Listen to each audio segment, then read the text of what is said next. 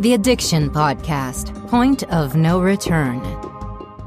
Hello, and welcome to the Addiction Podcast, Point of No Return. My name is Joni Siegel. I'm the host for the podcast, and my husband, Steve Siegel, is the producer of the podcast and co-founder. We've been podcasting for almost 7 full years. Every week, we put up a new episode, generally at 6 p.m. Eastern Time on Thursday evenings, and our whole purpose is to let people who are suffering from addiction or who have loved ones who are suffering from addiction, let them know that there is help available and that there is hope, because people do come out the other end of addiction. It's not an easy trip, but it can be done. Today's episode is episode number 341. And just a reminder to please subscribe to this podcast wherever you listen to podcasts, so that people, when they Google help for addiction, will find our podcast. Also, please subscribe to our YouTube channel and give us a thumbs up on our videos, once again, so that when people are looking for help with addiction, they will find the podcast. Today's episode is an interview with a lady who's from Australia. Her name is Lisa Gregory. She lives in Brisbane, Australia. She is a mom and a stepmom, and she has battled with drug and alcohol addiction. She's been sober since February 2022, and let's find out more about her story. Lisa Gregory, from way down under, middle of the night. Thank you for being willing not only to talk to me at 3:30 in the morning your time, but really willing to share your story, because obviously the story of someone's addiction is not necessarily their favorite part of their life. But anyway, thank you for being willing to talk to us. Thank you for having me, Joni. Absolutely. I'm very nervous. Oh, no, don't be nervous. I am so not like one of those, when did you stop eating your children? I don't do that kind of thing. Lisa, you tell our listeners just a little bit about what your life was like when you were growing up as a child, where you lived and what it was like. Okay, so I grew up in a small place in the Blue Mountains called Winmalee. I had, the big house, the mum, the dad, I had my sister, so there was 4 of us. I was a single child for the first 8 years of my life. I was always into sports and very active, and we lived I had quite a privileged childhood. We did a lot of travelling. My parents both had very good jobs. We had quite a tight family unit. We used to spend a lot of time with my grandparents at their, every Sunday night for a roast at their house, and, those sorts of things. So I had quite the normal upbringing, whatever normal might be. But in my eyes, when I was growing up, that was the normal, the normal for me. And yeah, as I say, I was a single child for 8 years, and then my sister came along. Oh. Yeah. Okay. And so how old were you when you started dabbling with drugs or alcohol, and what got you started down that road? Yeah. Okay. So I'm a very big believer, now that I've had a lot of time to self-reflect on my journey, that I was born addicted.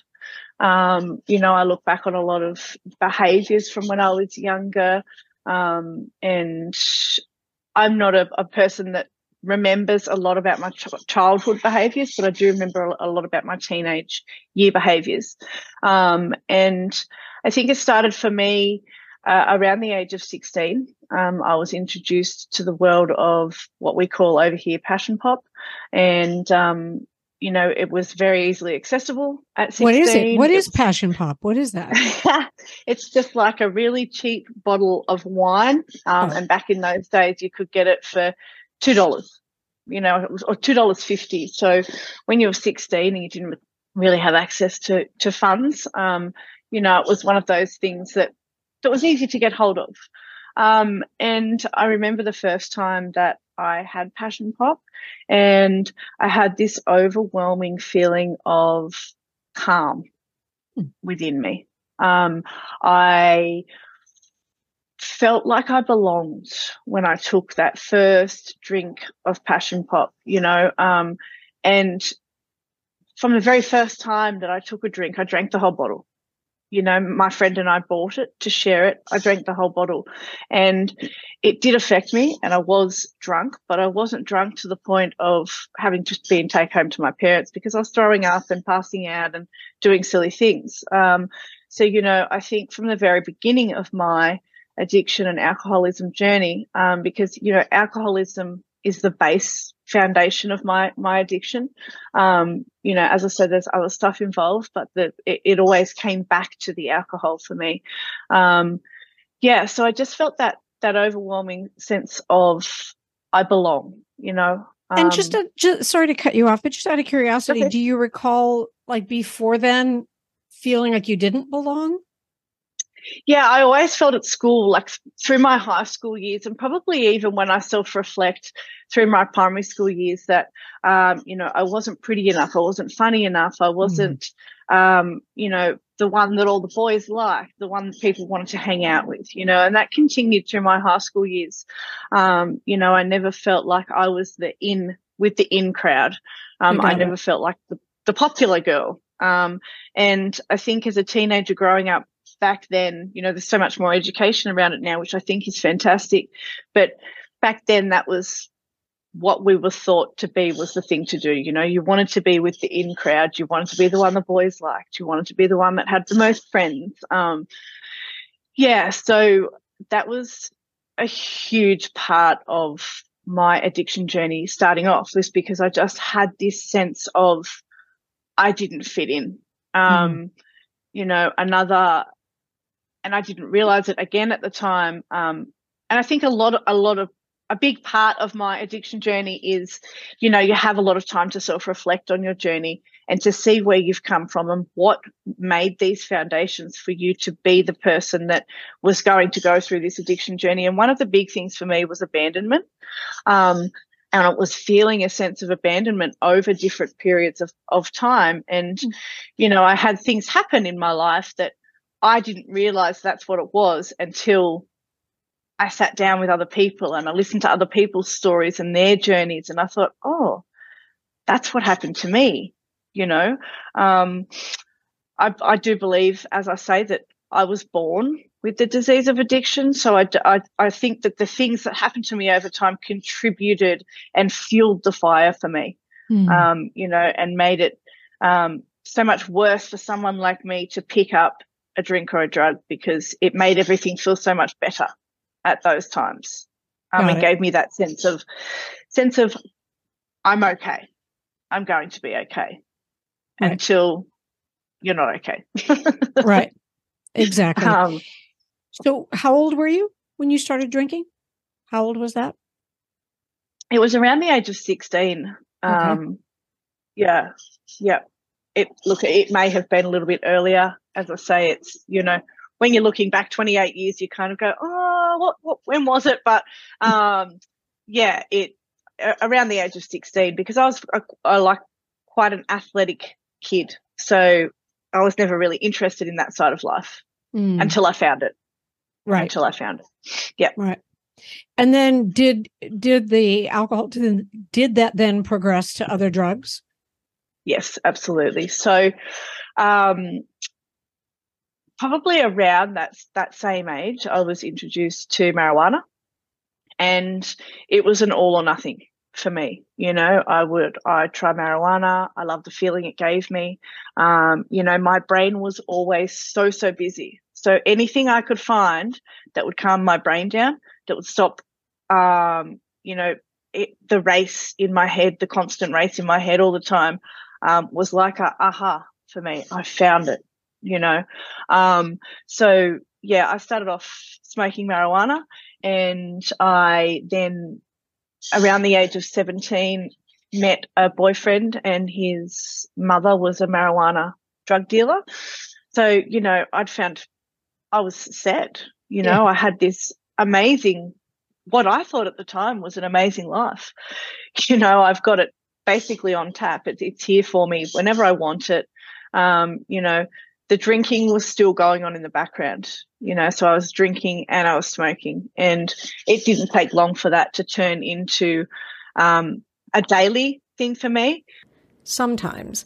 The hardest thing about getting someone into recovery is getting them to agree to treatment. Bobby Newman, a certified drug counselor with 30 years' experience and an over 85% success rate as an interventionist, has created a series of 12 videos that you can use right now to learn every step to get your loved one to agree to treatment. Call 866-989-4499 today. And say the word podcast to get a 10% discount. Or go to newmaninterventions.com and type in the word podcast for a 10% discount. This service comes with a free 1-hour consultation with Bobby. We appreciate you listening to the Addiction Podcast, Point of No Return. We don't do this podcast because we are former addicts. We don't do this podcast because we have loved ones who have suffered from addiction. We do this podcast because we feel that addiction is one of the biggest problems facing the world today, and that no matter who you are, no matter your religion, no matter your income status, no matter your race, no matter anything about you, addiction affects you. This podcast is a free resource for anybody looking for help with addiction. If you would like to contribute to our podcast, please go to bit.ly/fightdrugs. That's https://bit.ly/fightdrugs and make a donation of whatever amount you would like. Thank you for supporting us. I will just say that over pretty much all of my journey, I've always worked, you know, so that was a justifiable thing for me, you know, but I can still go to work. I've always trained. I've always kept pretty fit to what I thought I was doing good for myself. Well, I think we call that a functioning addict, right? I mean, you could function. Yes. So there you go. So it can't be that bad, right? Exactly. Exactly. So I would say to myself, but I'm still doing this, you know, I'm still able to function. So I can't, you know, there's nothing wrong with me. I'm okay. And that continued over 28 years of addiction, you know, but I still can, you know, until you can't. You just physically, mentally cannot function any longer. You said, did your parents and your family know that this was going on? Look, I think my parents definitely knew there was something going on. To the extent of it, I don't think they knew. But then, you know, they've never really said to me that they knew how bad things were in relation to my drug and alcohol addiction. Obviously, over time, they saw it get worse in waves. It would get better, and then it would get worse, and then it would get better, and then it would get worse. When I was 18, my family separated. So my dad left, and you know, that was huge for me. Absolutely huge in the scheme of things. As I said at the beginning of the interview, I had a very, very solid family unit. So when my dad left, it felt like my whole world fell apart, and things got really, really dark for me. You know, I have made peace with all of that now in my journey, and I don't blame that situation for what happened. But when I was in the moment, it was the end of the world for me. You know, I was very, very close to my dad, and, you know, my dad was gone, and my mum didn't know why. I had a 10-year-old sister, and, you know, all of this stuff's happened around me. My world's imploded. So what do? I'm looking for something that's going to make me feel better, that's going to help me cope with life on a daily basis, to be able to help Mum, to look after Mum, to look after my sister, you know. So that was a huge life event for me, and it took me a very, very, very long time. Probably only in the last 18 months, because I do have 17 and a half months of sobriety. So my sobriety date is the 14th of February 2022. And, you know, I've only made peace with that in the last 18 months. So it did take me a long time to understand and accept why these things happen, because, you know, when you're growing up as a child, you've got no idea. You blame yourself. Yep. You know, I thought it was me. I thought it was my fault, you know. my dad left because I wasn't good enough, you know. So right. Again, you must have done something. Yeah, I get that. Yes. Yeah. Yep. Yeah. And when I start to get educated on this horrible disease, it's, you know, the sense of abandonment comes up again. You are listening to the Addiction Podcast, Point of No Return. For more information on the podcast or to reach out if you have a story you would like to share with us, go to our Facebook page by the same name, or you can email us at theaddictionpodcast@yahoo.com or go to our website, theaddictionpodcast.com. And please remember to subscribe to our podcast wherever you listen to podcasts and give us a 5-star review. You know, so these little pockets of abandonment that happen over the years, they start to grow bigger. You know, yeah. When they grow bigger, what do I do about it? I squash them down with alcohol, with drugs. So when he left, did your drug use escalate? And did you go to other drugs, or did you pretty much just stick with marijuana and alcohol? No. So I was introduced to the world of speed at around 18. And I don't know. It actually, thinking about it when I go back, it terrifies me now, which is such a nice feeling to have, because at the time it was, you know, it was again another depth of I feel alive. You know, I was introduced to speed. I was introduced to it in I don't even know how to put it. And I you know, there's people going to be listening to my podcast that are going to be, I don't want to upset anyone if that, you know what I mean, like family members and stuff. But my introduction to speed was, it was daily from the get-go. You know, it was daily. I was using pretty much all the time. You know, whenever I could get my hands on it, I would do whatever I could to go and get it. I would steal from people to go and be able to get hold of the drugs. Another reason I would steal from people to go and get the drugs is so that my peers thought, oh, let's hang out with Lisa because she's always got stuff. She's always got money. She's always the one that we can go to and have fun with, you know. So, again, I have this sense of everyone wants me to be a part of their life. You know, I feel included.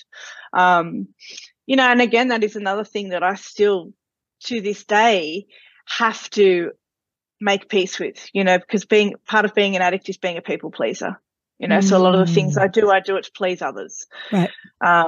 Yeah, so that's been another huge part of my journey. But I was introduced to speed, and then I was introduced to ecstasy as well. The ecstasy part of my journey didn't last very long. Now, the reason for that being is there's a period of time when you have an ecstasy tablet where you lose complete control. You have no idea what's going on. I didn't like that. Yeah. So I was working on it, still a control freak. And I didn't like that period of not being in control because it wasn't happening Lisa's way. It was happening the drugs way. So I kind of tried to find things that, you know, I could stay in control with, but not feel any feelings at the same time, if that makes sense. It does. Yeah. Yeah. And, you know, when you take speed, you can drink more because it doesn't affect you as much, you know. So you can drink alcohol and you can be on speed and everything feels okay. You're not getting to that point of blackout drunk because you can just keep drinking, you know. And that's right, because alcohol is a depressant. So if you take, so you're kind of mixing an upper with a downer, so to speak. So you can just kind of even it out. I get it. Yeah, absolutely, absolutely. And you know, I would have all these people around me that there's only one of those people now in my life that I speak to. I still maintain contact with, which is another amazing thing because, you know, when you're in addiction, when you're deep in addiction, you think you have so many people that love you. Yep. And some of those people may still love me, but they're just not meant to be in my life now. Right. And, you know, I think back and there's so many times that I was alone. I was so alone, you know, within myself. I was so lonely. I was so lost. I would drive around the streets at nighttime looking for friends off my face, you know, with my 4-pack of bourbons on the passenger seat, high as a kite, you know, or who wants to come and hang out with me? I've got drinks in the car, you know, and that's the some of the you know, small places that my early addiction took me to. Thankfully, and someone watching over me, I didn't stay in the speed and ecstasy world for very long. Speed took me to places pretty damn quickly that were not nice. You know, I wasn't a very healthy person. Mm. Again, still maintaining a job, still maintaining a family life, but you know, I always say when I talk about my journey to people is that from the outside looking in, I always looked okay, but from the inside going out, I was breaking down. You know, my life was falling down around me, and you know, there's so many early signs for me that this wasn't going to end well. But you know, at that time when you're 18, 19, 20, you don't really know where to go or who to turn to. You know, very grateful now that the podcasts like this are out there, and that there's so much more education around this stuff for our younger generations coming through, because there just wasn't when I was growing up. I was never educated in alcohol, in drugs, in addiction, that there is diseases out there, that, you know, there are people like myself who I honestly believe that I cannot pick up one of anything, you know, and that comes down to a bar of chocolate. If I go buy a bar of chocolate, I know I'm going to eat the whole thing because I'm an addict, you know. Yeah, so that kind of continued, you know, the speed world for me was only a couple of years back then, which I was, when I look back on, was very grateful for. But the alcohol, it continued on. And the marijuana as well? Yeah, the marijuana was probably about 5 or 6 years. And you know, it was daily. It was a daily thing. I couldn't go without it. And yeah, so that takes me up to, you know, I'll just go back and a little bit there. I fell pregnant when I was 18, and you know, it was a case of, well, I was told, well, there's no way you can have a baby. You're 18, you know. So I ended up having a termination. And you know, I still think about that a lot to this day, but it, you know, I'm a really big believer in my journey that everything happens for a reason. As you saw in my bio, I do now have a 19-year-old son, but he was my 5th pregnancy because I was so loose and wild on the alcohol and the drugs that I never took any care for myself. I had no self-respect, you know, and yeah, it's just another part of my journey that I look back on and think, if only I had have known about all the, you know, sex education. I never took the time to listen to that because I was too busy worrying about, when am I going to my next party? When am I going to be the drunkest? Yeah. How can I get high? When am I going to be when at that party, can I be the last person standing? Can I be the person that everyone's going to talk about that goes, oh, did you see how many drinks Lisa had? You know, far out, she can drink a lot, or, you know, things along those lines that just meant so much to me in those early years of my addiction. Yeah. So you did you have 4 terminations? Is that what occurred with the earlier pregnancies? I had 3 miscarriages and a termination. Okay. Yeah, so the miscarriages were quite late on, and yeah, the termination, and then I had my son. And then when you had your son, were you still using alcohol on a regular basis? Okay, so I fell pregnant with my son when I was 24. Okay. I was in a relationship with his father only for a couple of years, and he is unfortunately a bit of a drinker as well. I don't like to say that, you know, he's an alcoholic because everyone has to make that decision for themselves. Right. So, look, you know, basically what I'm saying is we got on it together. You know, wow, I've found another whole new world. I'm completely in love with this man. We've got so much in common. We drank together. Right. You know, that was what we had in common. You know, we really, and I didn't understand the concept of meeting anyone that didn't have an interest in alcohol because that was my world. Right. So, you know, we met, you know, I remember the first night that I drove to, he'd actually moved up to Queensland. I was still living in New South Wales at this time.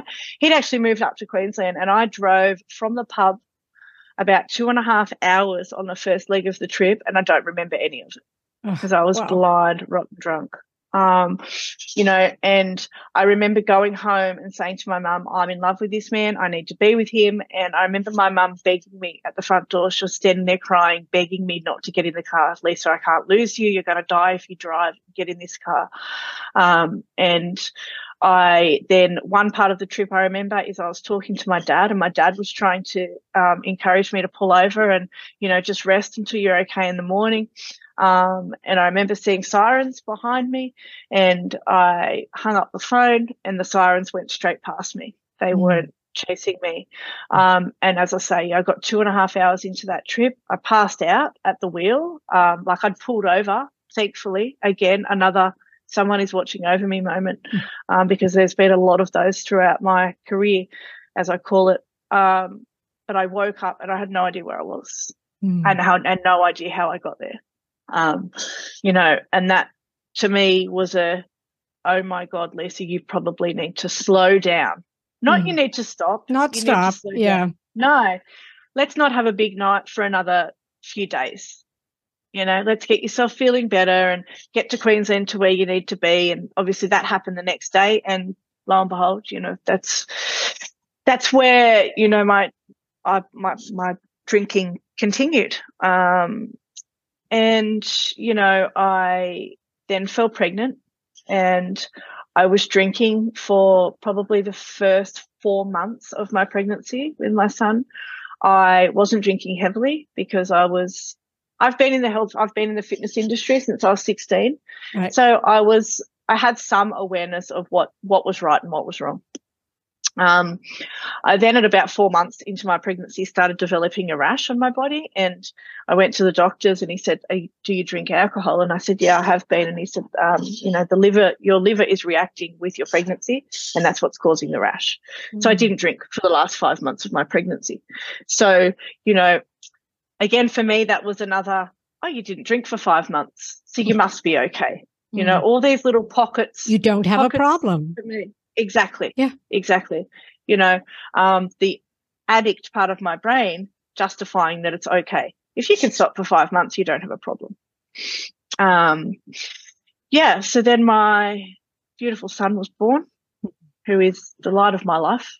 And look, I didn't drink very much in early mothering because I was conscious of him. I was breastfeeding. I would actually even get to the point where, you know, I would have a couple of beers, feed him straight away. Like I was ring the Breastfeeding Association and ask them for advice on when am I able to drink so that I can breastfeed my son and not harm him. You know, again, to me, when I look back, should have been another light bulb moment. Do you really need to be asking these questions if you don't have a problem? Right. Yeah. So, yeah. And then when my son was 13 months old, I left his dad, and that put me on the journey of being a single mum for the next 12 years. So I was just myself and my son Tyrone until he was 12, so or nearly 13. And, you know, again, I'm a single mum. I'm lonely. I want to go out and meet people. I feel like I want to, you know, start meeting other people and not necessarily getting in a relationship because he was my number one priority, and he was, you know, he was my world. But just going out and meeting people and feeling included and wanting to be part of what everyone else was doing. And how do I do that? I don't know how to socialise without being high or being drunk, or drugs weren't a part of my story when I was a single mother. For the reason that I was a single mother, you know, I was like, I'm not touching that. And if I only have alcohol, then I must be okay. Right. You know, and there's several different incidences over my single mothering period that I look back on and think, far out, I'm very, very lucky that, you know, nothing bad happened to him. There's a lot of things he saw, a lot of things he heard, a lot of stuff that he witnessed his mum doing that. Sorry. It's okay. I understand. That he shouldn't have. Have you talked to him about it? Yeah, we have we're best friends. Absolute best friends. He is beside me on my journey every single day. But, you know, I remember waking up one morning and going out the back of my house, and we had a little pond, and he was only about two and a half, and he was on the edge of the pond. Oh. And I caught him. I stopped him from going in the pond, you know. It terrifies me, absolutely terrifies me. There was another time where he'd got inside a pool gate and I was laying in bed because I had a hangover, you know, because I couldn't physically get myself out of bed. Again, another God-saving moment for me, you know, that someone was watching over me to keep him in my life. There's, you know, there's quite a few different times I can remember, but there was one time that I don't even know how I got home, but he found me slumped over my steering wheel in my car in the driveway and thought I was dead. And how old was he? He would have been probably 8 or 9. Oh, boy. I was living with my mum at that time. That's what another one of the times my mum said to me, I think you need to get some help. She didn't know what help. We didn't know what help was needed at that time. But she said, you know, you've got this little boy who was just terrified that he'd lost his mum. You know, that wasn't enough for me to stop. It wasn't enough for me to stop. I'd have a break. I'd feel sorry for myself. Poor me. You know, there's the saying, pour me another drink. I hate that saying, but it's so damn true. Right. You know, we get stuck in these such moments of self-pity and self-hatred, and the only way I knew how to fix it was to have another drink, you know, because I had no solutions. I had no way of anyone being able to help me fix the problem, you know, and the only person that was going to be able to help me fix the problem was me. Right. Yeah, so, you know, as I say, he's been on the journey with me from the very, very beginning. And yeah, so we got to, I then, when he was 12, nearly 13, I met my current partner, who's now my fiance. And, he likes to have a beer. But if he doesn't have to have one, he won't have one. I've never, ever understood that in people. I used to watch people drink, and this would be the same for me. Every time I went out would be, how do those people just have a couple of drinks and then go home? Yep. You know, that to me was absolutely mind-boggling. You know, I would have to have the most that I could get at that time. I would have to have 6 before I got to the event, you know, or before I got to the family function. I would have to make sure I had enough with me to get to that point of no return, you know. And then on the way home, I would have to get more to make sure that I went to bed numb, you know. And initially, when I got with my partner, I will just say I have had stints of sobriety. So I've had, this is my third long-term stint of sobriety. My first one was a fitness-related stint of sobriety. So I had some really good fitness goals, so I stopped for a year. But, you know, I had no way of staying stopped. Right. I had no practices in place. I had no strategies. I had no, you know, guidance to stay in place. Got with my partner, and obviously when it's a newfound relationship, you enjoy having a drink together, and, you know, we had some great times. We had some really great times. But again, another person in my life that would say to me, Lisa, why can't you just stop? Right. Why do you have to keep going? Why do you always have to have one more? You know, why do you have to drink all my drinks that are in the fridge when you've already drank all of your own? Oh, I don't know, because I just love it, because that's just me, you know, that's just, you've just got to accept me for who I am and what I do. Fast forward and, you know, you say at the beginning of the interview that what was your point of no return, there were so many for me until there was one final one. My partner and I would, there were times when he had said to me, look, I don't know what to do. You know, I would be in the shower on the floor crying my eyes out. Someone please help me. I cannot do this anymore. You know, I need help. I need help. And the help's out there. If you want the help is out there, but you've got to want to go and find it. Yep. You know, and now I look back, I realized that the help was there. I just wasn't ready. I wasn't willing to go out there and go, somebody please help me. Somebody educate me onto what it is that's going on with me so that I can fix this, you know.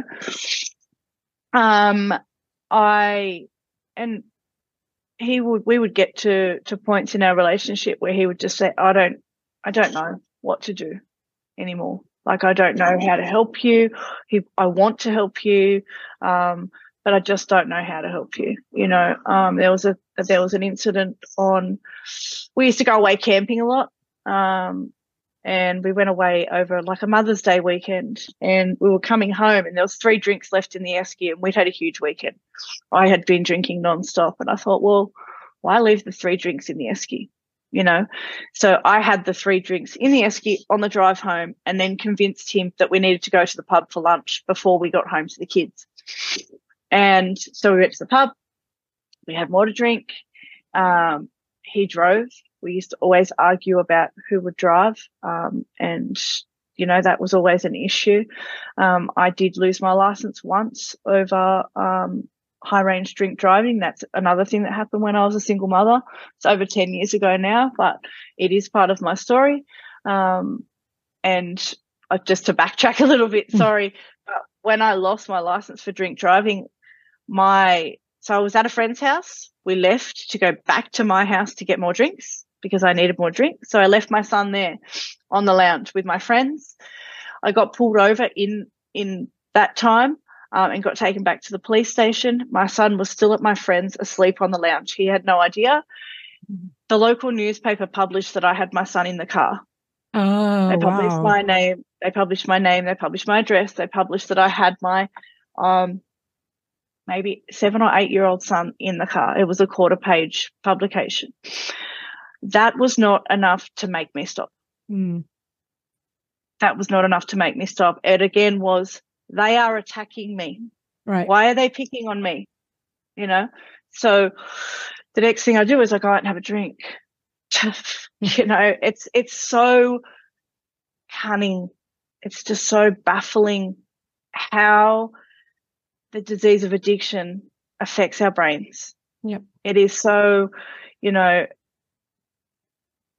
I just don't even have the explanation for how passionate I am that if you think you've got a problem, if you think you need help, the help is there. Yep. You know, don't wait to get the help.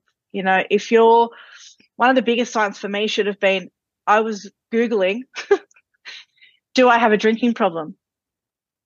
You know, if I'm asking those questions of someone else, chances are, yeah, I could probably be. Do have a problem.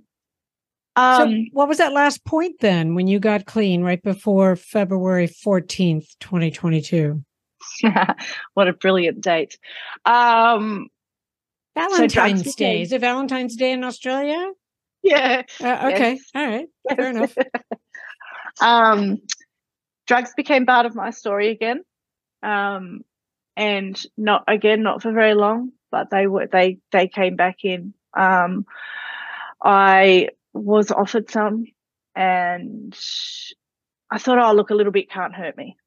You know, I haven't had it for such a long time. Was it speed again? Cocaine. Okay. I haven't had it for such a long time that it can't hurt me, you know. Within a month, I was back to using all the time. Mm. You know, it's hard for me to speak about out loud because I did keep that part of my story very, very quiet from everyone in my life except my partner. Now, he had children too, though, right? Because in your bio, it said you're a mom, but you're also a stepmom. Yes, he has 5 boys. Okay. Did they live with you at the time? Yes. So we actually have, so 3 of them are older and they'd spread their wings, but we have his 13-year-old twin boys that live with us. And we actually had custody of them because unfortunately they lost their mum. And yeah, that was in relation to drugs as well. You know, so the left side of my brain's going, why are you doing this when these children have just lost someone so close to them? The right side of my brain, the addiction side of my brain's going, it won't happen to you. Exactly. It won't happen to you. Right. You know, why would it happen to me? You know, of course it can happen to me. It can happen to anybody, you know. I mean, you hear it on here. It happens every single day. It's tragically happening every day. Yep. And I went down the path of destruction very, very, very quickly this time. So I think each time that I've gone, you know, had a little bit of clarity in my life, when I've gone back, it's got worse. Mm-hmm. And it's got worse so, so quickly, you know. The tolerance I have to alcohol, to drugs is, you know, it's nothing compared to what it was when I first started. You know, I was at the point at the end of my journey where I would have 4 or 5 beers and they were like, you know, your mid-strength beers. I would have 4 or 5 beers and I would black out. Terrifying to me, you know. So I have a couple of points that I'll just go over. We have a family camp trip that we do is in memory of my grandfather down the coast, and all my family meet up. Now, at this time, my family knew I wasn't drinking because I was trying to stay off it. You know, I'd had these periods of it had got to the point where everyone knew that Lisa had a problem, and it was pretty serious. Right. So I wasn't drinking. If I drank, I hid it from my son. I hid it from my parents. There was times I hid it from my partner, or he'd ask me how many I'd have and I'd say 1 and I'd had 5, you know. Meanwhile, hello, Lisa, people aren't stupid. They know exactly what you're doing. But I thought, you know rose-colored glasses, they've got no idea. We went away to a camping trip and everyone around me was drinking. That's not their problem. They're allowed to do that. The problem is mine. And I had been drinking 0% Heineken beers, you know, the no alcohol. Another part of my story that I really would like to talk about does not work for me. It led me back to normal alcohol so, so quickly and so scarily. I was drinking a carton of non-alcoholic beers a day to substitute what I was missing out on, but I wasn't getting the feeling that alcohol gives me. So where's it going to take me, you know? I personally wish none of that stuff had ever been invented, but, you know, that's another whole subject. Understood. Yeah. So I went away for this family camping trip for the weekend, and I've also, you know, had an addiction to nicotine. I was having a smoke because if my son saw me smoking, he begged me countless times over my journey to stop drinking and stop smoking. It terrified him. He couldn't lose his mum. You know, because as I say, we're super close. He'd gone out for a few hours. Window of opportunity for Lisa and her addiction.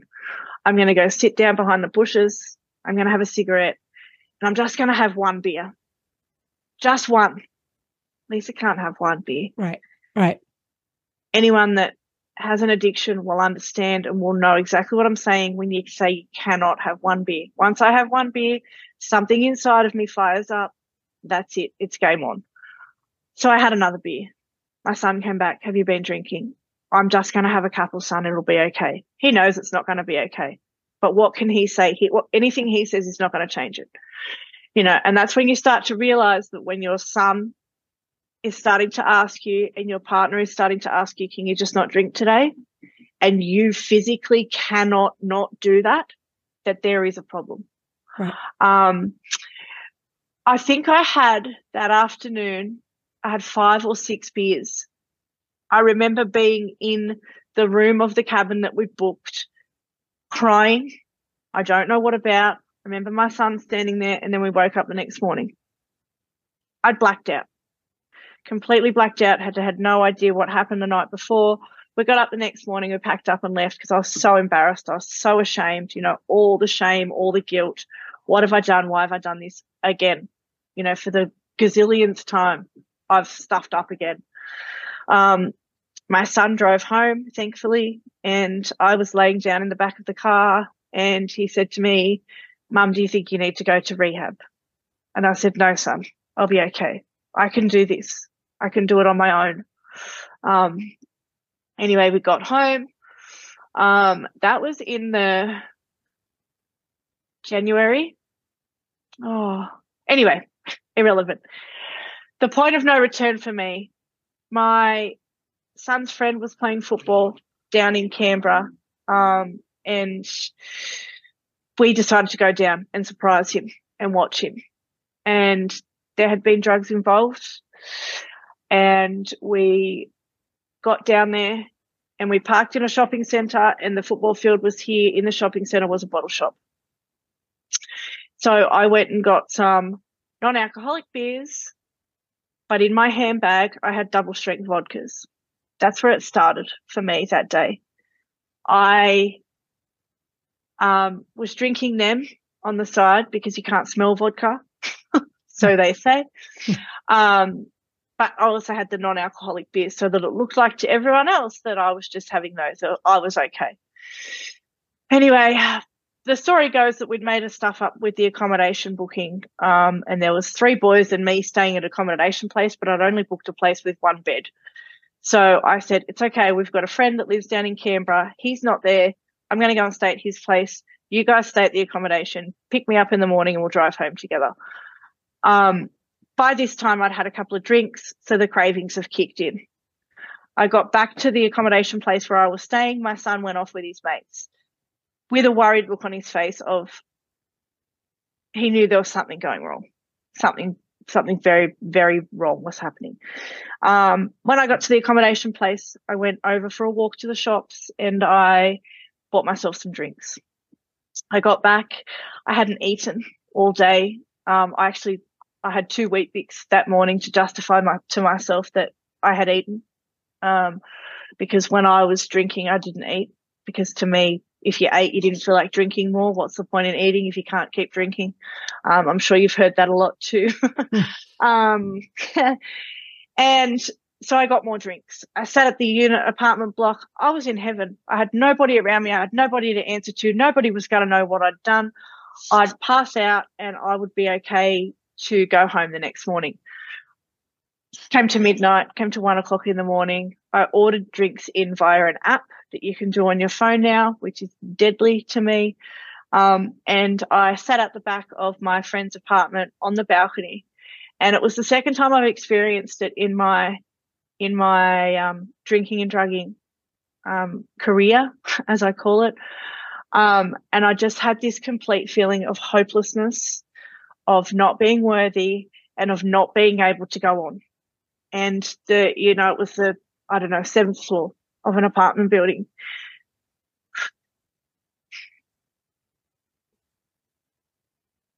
And I looked over the edge of the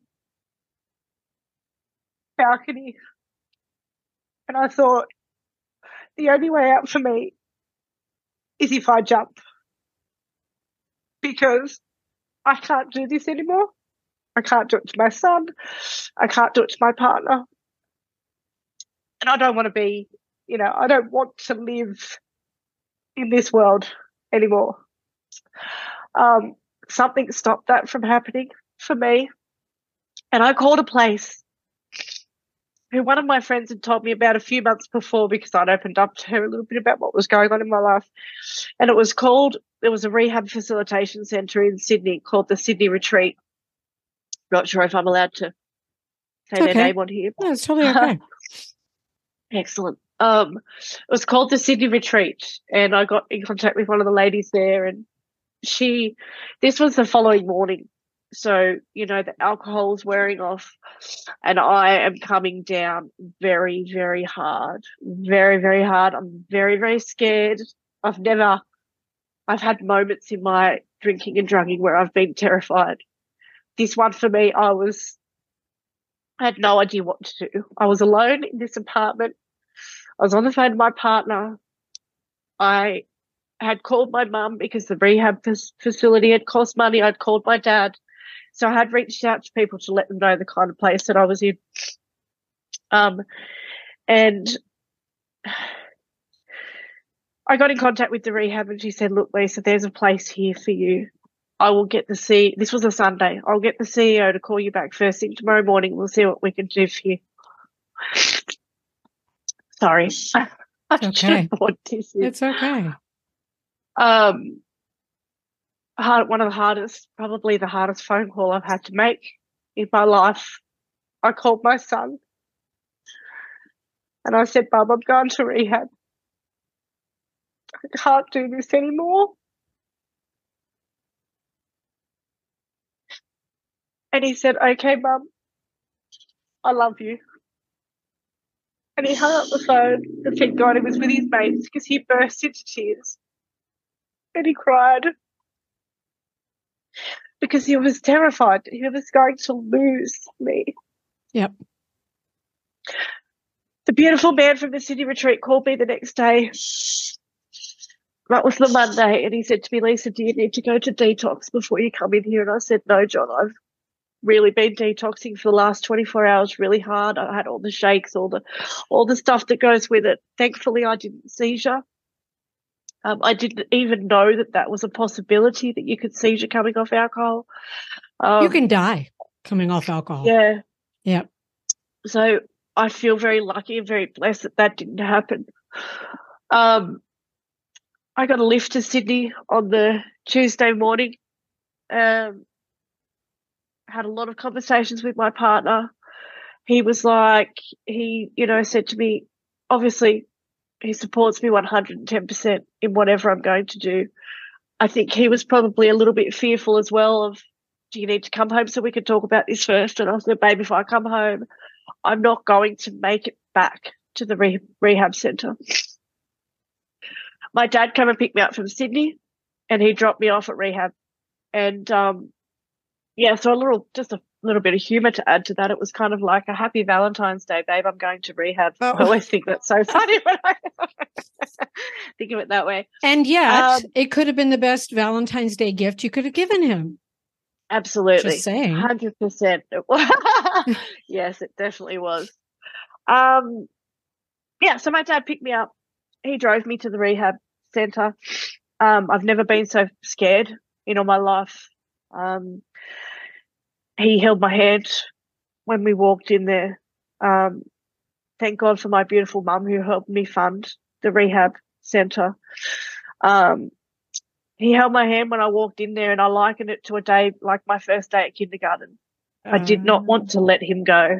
I didn't want to let him go. I didn't know what was about to happen. How was I going to live a life, a normal life, without being able to numb my feelings? I don't know how to feel. I haven't learned how to feel all my life. I haven't learned how to socialise all my life. Yeah. I will add here that until that point, I've always thought I was a good person. I'm a great mother. My son and I did a lot of fun things together, a lot of travelling, a lot of fun stuff together. So it's not all doom and gloom. But when it's doom and gloom, there's no, you don't see a way out. Yeah. Anyway, the rehabilitation centre that I checked into on the Tuesday, the 14th, was based on a 12-step program. And, it was hard. It was very, very hard. There wasn't any point when I got in there that I wanted to leave because I knew I needed to be there. This was life or death for me. If I didn't turn my life around now, I might not be sitting here talking to you on this podcast. That's where my alcohol and drug addiction had taken me. It was go left or go right. And thankfully I had someone guiding me to take me to the rehab. I put my head down and my ass up in that rehab. I wanted to change. I wanted a better life. I wanted to get to know who I was. I wanted to be able to live life on a daily basis without having to, encounter the smallest of problems and not know how to deal with it. Right. You know, that's how I felt like I'd functioned for so many years. So I did the 30 days in the rehab, and I call it Disneyland for alcoholics because to me it's the greatest place on earth. It changed my life. I am forever eternally grateful to all of the people in there. I still speak to quite a few people that I was in the rehab centre with, you know, and unfortunately we lost one of our rehab guys. You know, when we left, he went back out and had a drink and it got him. Mm. You know, that can happen to me. Yep. That can happen to me any day. If I pick up a drink tomorrow, it could kill me. Yep. Thankfully, while I was in the rehab centre, not only do they give you a program that helps you live, they also educate you on the disease of addiction. You know, so they tell you how addiction works with your brain. They educate you on that part of it. I had no idea, absolutely no idea about it. I had no idea you could be born with it.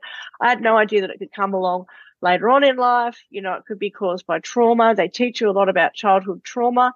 Trauma to me was always like, you know, you had to be involved in an accident or something along those lines. You know, trauma can be anything that happens in your childhood that traumatizes you, you know. Like divorce is a big deal. Absolutely. Yep. Absolutely. So I had a lot of stuff to unpack. You know, I had a lot of 28 years of stuff that had been pushed down that I had to unpack. I had to find my purpose. You know, when I walked in that day, I had no purpose. I was lost. I was so lost. I was so broken. And I had no idea who I was. Yeah. Absolutely no idea who Lisa was. You know, the day I left, my son came and picked me up. You know, we got a phone call a week on a Sunday where you could make FaceTime calls, and I would speak to my partner, Paul. I would speak to my son, and I would speak to a couple of friends, you know, and could not be more blessed with the support that I have. You know, I now realize and I now understand that I don't need this big circle of people in my life. You know, I don't need these people to need me. Right. I need the people that I have in my life that want to be there for me, that want to support me. So my son came and picked me up on the 30th or 31st day, and, you know, I was on top of the world. Mm-hmm. I've got this program now. I've learned so much about my journey, where I've come from and where I'm going. But I've got to take it one day at a time, because the biggest thing, one of the biggest things for addicts is we look too far into the future. We get so caught up in it, and that's where it all starts to unwind. Yep. You have to wake up every morning and say, I'm not going to drink today. I'm not going to use today. Absolutely. Yeah. Absolutely. Yeah. If I can go to bed each day with my head hits the pillow and I'm sober, is a miracle. Yep. You know, I got home from rehab and I've changed. You know, I've had this huge life moment where I've changed, but guess what? Sure. Nothing else has changed. Nothing else has changed around me. What did you decide your purpose was, Lisa? What did you decide?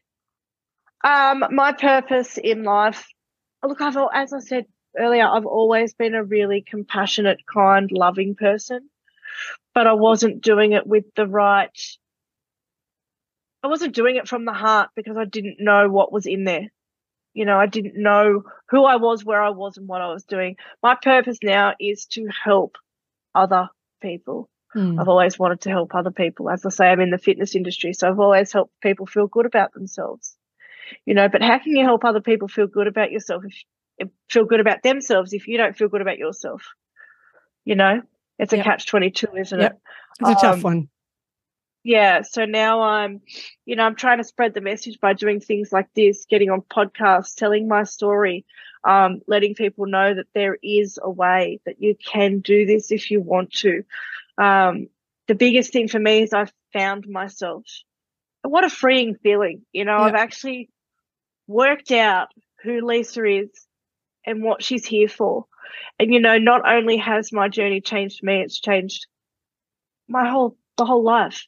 Yep. They say to me in rehab, recovery is contagious. And I think, how can recovery be contagious if the people around me don't need to recover?